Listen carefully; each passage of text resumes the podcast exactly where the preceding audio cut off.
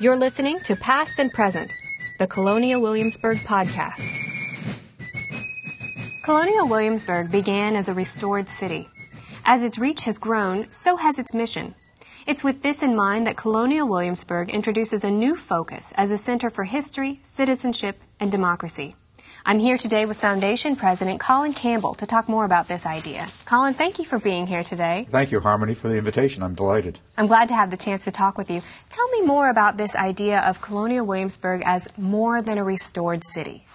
Well, actually, Colonial Williamsburg has always re- uh, been more than a restored city in the sense that Mr. Rockefeller coined the phrase at the beginning uh, that the future may learn from the past. Uh, the future may learn from the past does not suggest, at least to me, nor did it to Mr. Rockefeller, uh, that we're just talking about restored buildings in, in a city that uh, was famous uh, and important in American history, but rather what happened there and how what happened there can be instructive for the future. So I think that's uh, really been the case for Colonial Williamsburg ever since the, its very first days. Colonial Williamsburg has been in a long evolution, and we reached the point today where we're um, focusing our mission on the Center for History, Citizenship, and Democracy. Right. Tell me what that's about. Well, what it essentially is about is that the lessons of American democracy, how it began, how it evolved, that uh, can be learned at Colonial Williamsburg are extraordinarily relevant uh, to uh, our understanding of America today. Uh, and from our perspective, uh, I say our perspective, my colleagues and, and my uh, other associates here at Colonial Williamsburg, from our perspective, it is really important uh, to understand the contemporary relevance of what happened here in the 18th century. I think people often look at historic sites, including this one, and say, well, that was interesting, but how does it connected to today? Well, all you have to do is attend a program in the historic area, Revolutionary City program, for example, and the connections with today are perfectly clear. Uh, and they're important. And from my perspective, it's really essential that Colonial Williamsburg be out there making that connection for people, helping them understand why the values that were so central at the time of the Revolution are central today why they have been the subject of debate ever since they were initially articulated, and how that debate is ongoing and how important it is to the future of our democracy and to the role of citizens in the democracy.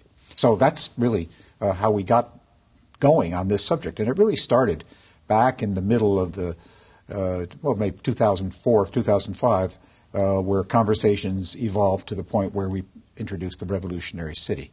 This is a logical next step, being a center for history, citizenship, and democracy from the introduction of Revolutionary City seven years ago.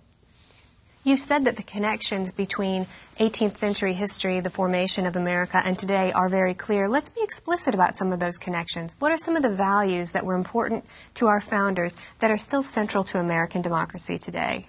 Well, I think uh, those are articulated particularly well in the Idea of America program, which, as you know, is a secondary school program designed here at Colonial Williamsburg uh, to teach uh, history in new and exciting ways. And that program is built around this concept of an enduring debate, uh, an enduring debate about values. Uh, and some of the values that are referred there uh, in that program, I think, are, are really what we're talking about. I happen to be trained as a lawyer. Uh, and so the value of law and the conflict potentially between law and ethics, which we have seen throughout American history, uh, is an example of ideas that and values that were part of the enduring debate, uh, that were a big issue in the 18th century and are certainly a big issue today. Just take civil rights. Uh, and you understand that uh, the civil rights debates that were taking place in the 60s and the 70s here in this country, uh, and still are today, in fact, really involved uh, the tension between law and ethics. And by the way, as a former college president, uh, on a campus where students were active uh, in dealing with addressing political issues, concerned about them, the law and ethical challenges uh, and conflicts were very obvious to me almost on a daily basis as I tried to do my job. That is having to do with the role of protest in the evolution of uh, a democratic state. So that's one set. Another would be uh, unity and diversity. And again, that's rooted partly in my own experience on a college campus that was deeply committed uh, to a diverse student body. Uh, and at the same time, wanted to be a place that had a shared uh, conception of what it was about, a shared set of ideals, a kind of unity. And having unity and diversity uh, work comfortably together was a real challenge in that setting, and it's a real challenge for our nation. Uh, and so, again, there's the kind of issue, uh, or not issue, but kind of the kind of uh, conflict uh, that uh, comes around these values. And, and, and the third uh, that I find particularly interesting is freedom and equality, because we all articulate our commitment to both of those values. But I think we have to realize that if we were totally free, we'd unlikely to be totally equal. Uh, and that is a tremendous uh, challenge in the way this country has evolved and the way uh, it has to deal with issues today. So that's really the kind of thing that uh, makes me feel that there is such a clear connection between the 18th century and, and today. And also the issues war, religion, race, taxes, the role of government. Those are all issues that are primary in today's debates. They were the issues of the 18th century as well. How the 18th century addressed them in a different context uh, is very relevant to how we address them today. It was a different context for sure, uh, but still, uh, it's, it's, it's, a, it's a learning process. When we talk about becoming a center for history, citizenship, and democracy, what form does that take? How do we do that? Well, the way I see it, uh, and uh, my colleagues and I are spending a lot of time on that right now, trying to flesh out the concept. But the way I see it is that everything we do um, should have that role as a center for history, citizenship, and democracy in mind. Uh, and that includes the programs in the historic area.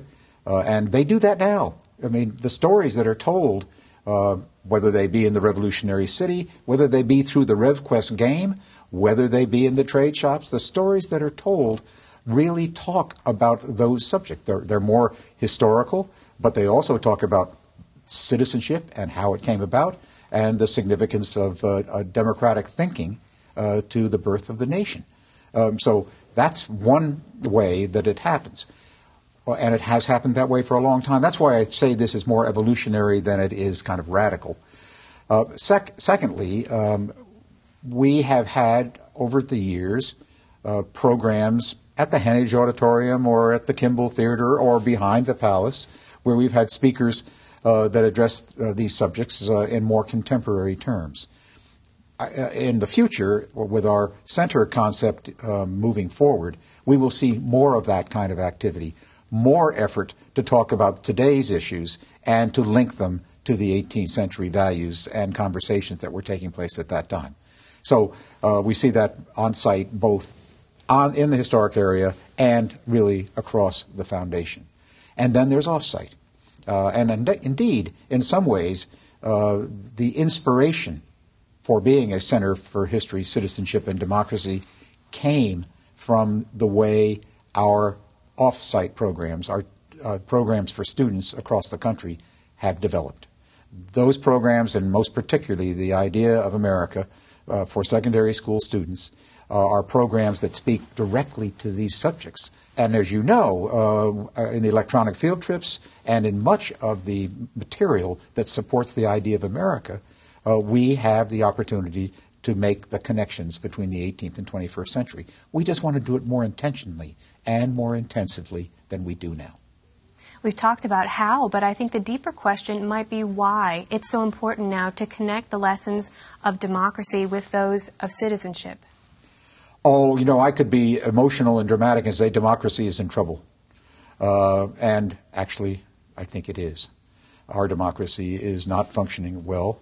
Uh, it is, uh, there's a state of paralysis uh, in the way our government is functioning in, in Washington, uh, between the legislative branches and between the executive and the legislature, uh, that is really unhealthy for our society.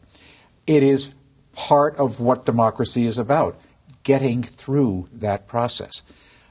The only way we're going to get through that process is for our citizenry to understand that they have a role in making that happen. Uh, they have to participate. Citizens brought about the revolution. Uh, citizens are essential to sustain the fruits of the revolution.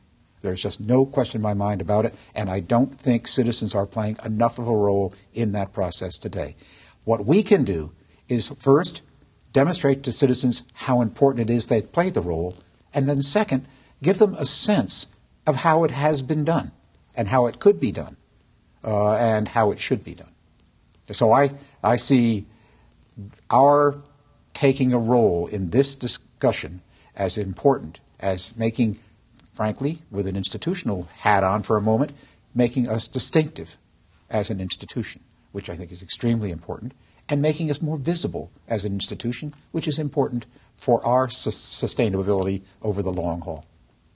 Part of Colonial Williamsburg's metamorphosis has been to come into this modern age and take advantage of some of the new technologies that people are using. It's not so much about an on site visit, it's about so many of these other programs that you referenced our electronic field trips, our electronic outreach, our online presence. How are we combining all of these modern tools to remain relevant in the market and in Americans' minds and lives? Well, that's the job that we're trying to do right now, is to bring it together.